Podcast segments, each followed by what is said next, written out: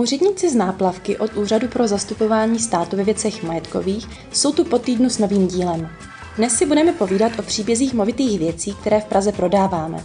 Řeč přijde také na zvířátka a dozvíte se, co je potřeba udělat, pokud chcete vzít nějaké z našich zvířat z útulku na procházku.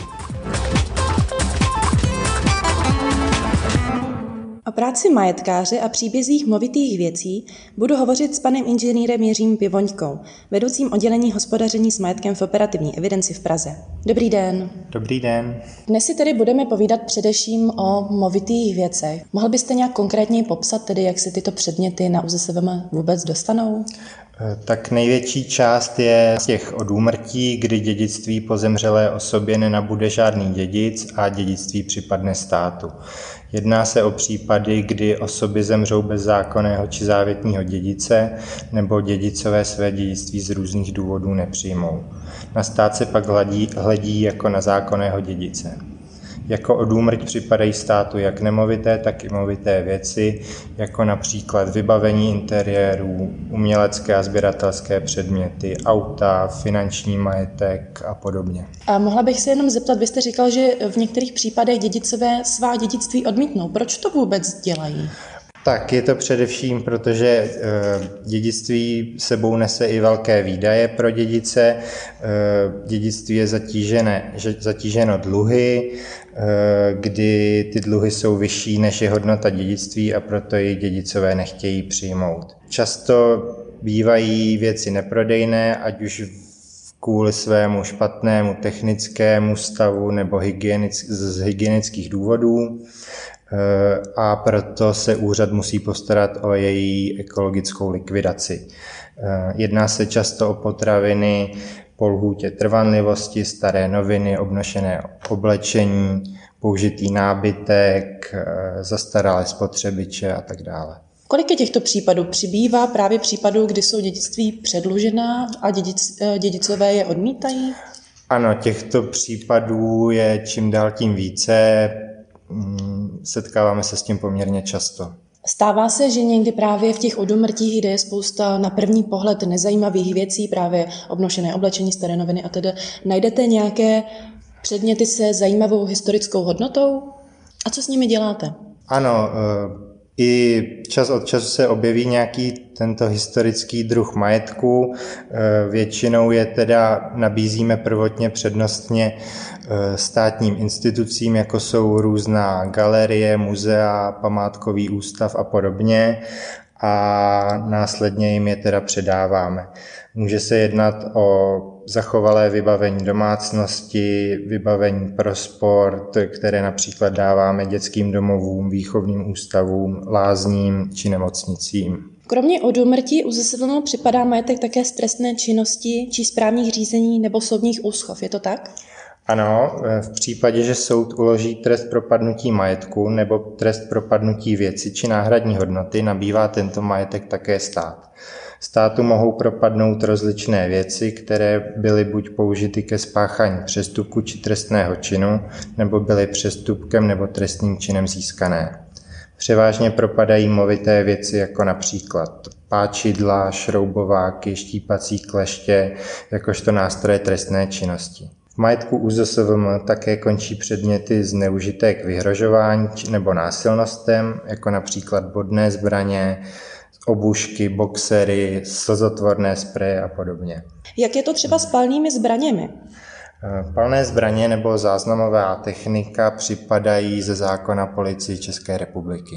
V případě, že se jedná o majetek, na který se vztahuje zákon o použití peněžních prostředků z majetkových trestních sankcí uložených v trestním řízení, Výnos jeho prodeje ÚZSM odvádí na zvláštní účet Ministerstva spravedlnosti. To je ale docela novinka, tenhle ten účet. Ano, vlastně ÚZSVM za loňský rok na tento účet Ministerstva spravedlnosti odvedl rekordní částku, která se blíží 156 milionů korun.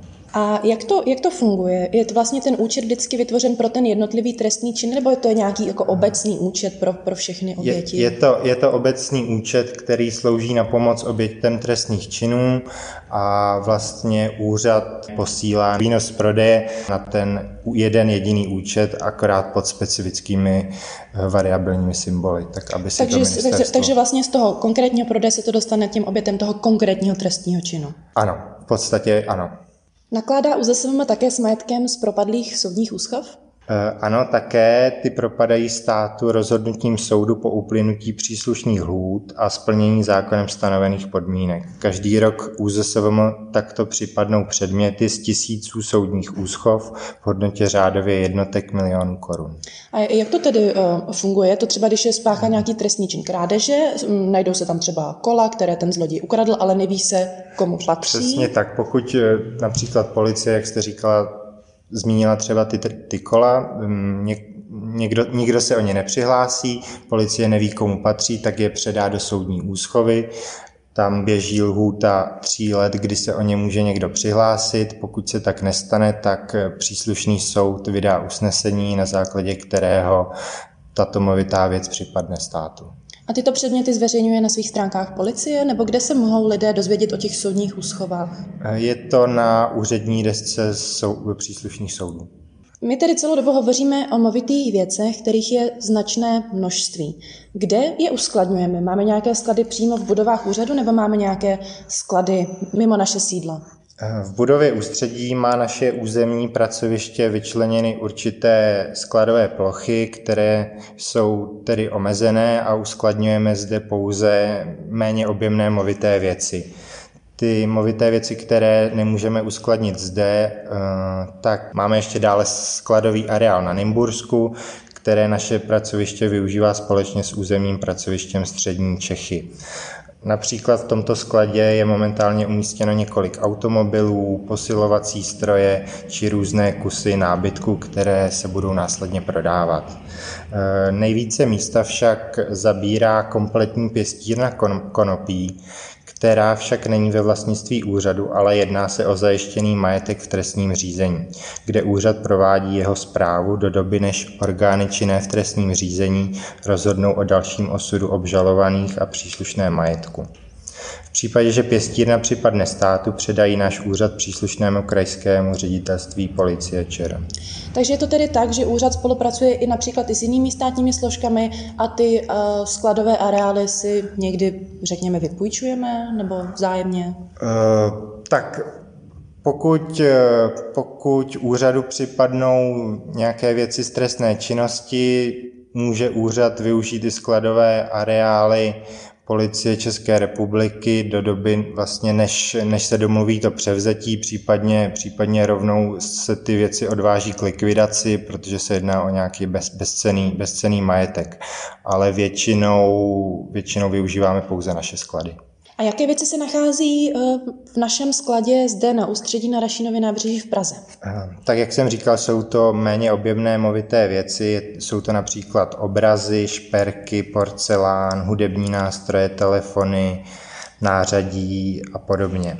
Eh, v současné době připravujeme aukci španělské kytary, která úřadu připadla z odúmrti, kdy její předchozí vlastník byl veliký obdivovatel zpěváka Karla Gota. Eh, předchozí vlastník si ji pořídil sám a učil se na ní intenzivně hrát a zpívat, přestože mu to podle svědectví sousedů příliš nešlo. Ze stejné odúmrti se nám povedla prodat již eh, další jiná hodnotná španělská kytara značky Martin Co., kde původní nabízená cena 52 500 korun českých se vyšplhala po 12 příhozech až na konečných 69 000 korun. Mohl byste říct, jaká aukce měla například nejvíce příhozů? Ano, byla to aukce automobilů značky Range Rover Sport, kde minimální cena byla stanovena na základě znaleckého posudku na cenu 77 tisíc korun českých a po rekordních 178 příhozech bylo vozidlo prodáno za 477 tisíc korun 700 korun českých. O jaké předměty obecně má veřejnost největší zájem? Tak Dle mého subjektivního názoru si myslím, že to jsou různé porcelánové sošky, porcelánové nádobí a jsou to takové věci, které si v podstatě člověk může vystavit doma, doma v obýváku ve skříni nebo do, do vitríny. Co vás překvapilo, že se třeba prodalo, protože spousta těch věcí na první pohled nevypadá úplně, že by se dokázala prodat, ale právě nám se to na USSVM daří. Co vás tedy překvapilo, že se prodalo? Ano, překvapil mě například prodej staré kozácké šavle s bajonetem, která se prodala za více než 9 tisíc korun, přičemž vyhlašovací cena byla pouhých 2 tisíce. Máte například ve skladech někdy i historicky cené movité věci? Předpokládám, že třeba ty obrazy budou od známých malířů někdy. Ano, čas od času se objeví majetek, který má určitou historickou hodnotu. Eh, jak říkáte správně, jsou to převážně obrazy. Měli jsme zde několik obrazů, například od Jaroslava Šetelíka, od ty Bubeníčka, Gustava Síkory či Josefa Čapka. A tady o ty obrazy tedy neměla zájem žádná státní instituce a proto jste je nabízeli v elektronických aukcích? Ne, ne, ne. Všechny, všechny tyto obrazy, které jsem zmínil, tak si, tak si vzali různé galerie. Takže až půjdete příště do galerie nebo do muzea, je možné, že spousta obrazů pochází právě od UZSVM. Když jsme se tedy bavili o těch státních institucích, jak velký je zájem ze strany těchto institucí o předměty, které uh, u nás máme? Koukají se na stránky? Ano, myslím si, že zájem je poměrně velký. I ta různorodost organizací je poměrně rozsáhlá. Předáváme eh, věci ať už vojenskému muzeu, různým státním lázním, nemocnicím a tak dále. Eh, jako konkrétní příklad mohou uvést například převod historických armádních a policejních přilep a stejnokrojů na historický vojenský ústav, který spadá pod ministerstvo obrany, nebo převod horského kola do vlastnictví léčebných lázní v Kinžvartě, kde kolo využijí pacienti, kteří se léčí lázních s onemocněním dýchacího ústrojí, ledvin nebo močových cest. Jak ve zkratce tedy probíhá nákup, když si někdo z veřejnosti bude na EASu chtít něco koupit? Jenom ta stránka pro případné zájemce je www.nabídkamajetku.cz. Vlastně poté, co je majetek oceněn, buď to znaleckým posudkem nebo příslušnou komisí úřadu, je sepsána aukční vyhláška a, a další potřebná dokumentace. Předmět aukce je vyfotografován a podrobně popsán. E, následně je nabídka zveřejněna na našich internetových stránkách, které jste zmínila a prostřednictvím elektronického aukčního systému se zájemci mohou zaregistrovat a přihlásit do aukce. Aukce běží nějakou stanovenou dobu, kdy mohou zájemci přihazovat a po ukončení aukce je výherce vyzván k doplacení kupní ceny a je s ním uzavřena kupní smlouva.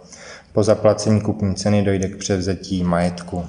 Já bych se ještě tedy chtěla zeptat, ten popis samotné aukce už jsme v některých dílech podcastu probírali, ale vzhledem tomu, že vy jste majetkář a přicházíte tedy do styku s těmi lidmi osobně, jak probíhá ta komunikace ve chvíli, kdy ten zájemce ten předmět vyhraje, pak jakým způsobem je, je kontaktován a jak to potom probíhá?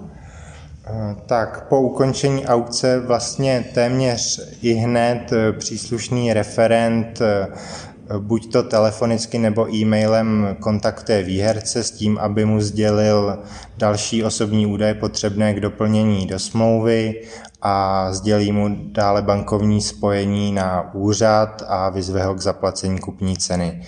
Jaká je tam časová prodleva mezi tím, když vlastně on to vyhraje a než si to bude moct vyzvednout?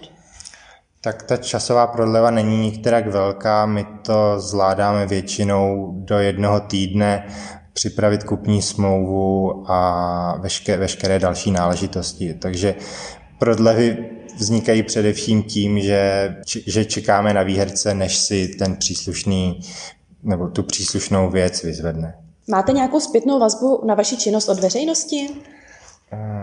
Eh, Velmi často dostáváme zpětnou vazbu od lidí, kteří zachrání naše psy z útulků. Lidé nám často posílají fotografie spokojených pejsků a děkují za rychlý a bezproblémový přístup úřadu. Vy jste vlastně teďka zmínil um, trošičku jinou věc, o které jsme předtím nemluvili, a to jsou zvířata. O ta, o ta se úřad samozřejmě také stará a ty spadají také pod vaše oddělení? Ano, zvířata nám připadají jak z odúmrtí po zemřelých osobách, tak i týrána zvířata, která byla odebrána svým předchozím majitelům kvůli nevhodnému chování a zacházení s nimi. Máte nějaké šťastné příběhy, o které se s námi chcete podělit? Tak eh, o naše zvířata je poměrně velký zájem. V současné době máme v nabídce pouze jediného pejska, křížence německého ovčáka jménem Asta, který byl svým předchozím majitelem týrán. Pokud by měl někdo zájem o procházku s ním, nachází se v útulku pro opuštěná zvířátka v Troji. V poslední době se nám například podařilo udat pejska a kočičku, kteří spolu sdíleli jednu, jednu domácnost, nicméně byli e, také týráni a podvyživení, takže byli e, příslušnými správními orgány odebráni, odebráni předchozím majitelům a nyní již mají nový šťastný domovy u svých nových majitelů. Když jste mluvil o kříženci německého ovčáka jménem Asta a nabízel jste tedy, že je možné si v útulku zařídit procházku s tím pejskem, mnohdy se právě ale jedná o týraná zvířata, která mají narušenou psychiku. Je to bezpečné vlastně jít na procházku uh, s eh, těmito pejsky? Tak uh, Určitě vám poradí, nebo určitě vám eh, bližší informace řeknou přím, přímo v útulku, upozorní vás, pokud je zvíře agresivní, dají mu samozřejmě náhubek a podobně, podobné věci, které, které by vás měly chránit, ale samozřejmě pokud je zvíře nějak extrémně nebezpečné a e, není ještě příliš zvyklé v útulku a není ochočené, tak, e, tak, tak e, procházka není možná. Ale Asta je v našem útulku už více než dva roky a tam by neměl být problém. Všechny teda ty nabídky, movité věci i zvířata jsou zveřejněny na nabídce majetku.cz, eh, kde jsou tedy fotografie, informace, ale také kontaktní údaje a předpokládám, že vám lidé často volají a doptávají se na nějaké informace. Co ji nejčastěji zajímá? Ano, tak nejčastěji otázky směřují přímo k té konkrétní movité věci a to k jejímu stavu, stáří, případných závad a podobně. My však eh, vždy doporučujeme eh, osobní, osobní prohlídku prodávané věci. Prohlídka lze domluvit eh, po, po telefonu a nemáme s tím žádný problém. Já vám moc děkuji za toto povídání a přeju vám hezký den. Také děkuji, hezký den, naslyšenou.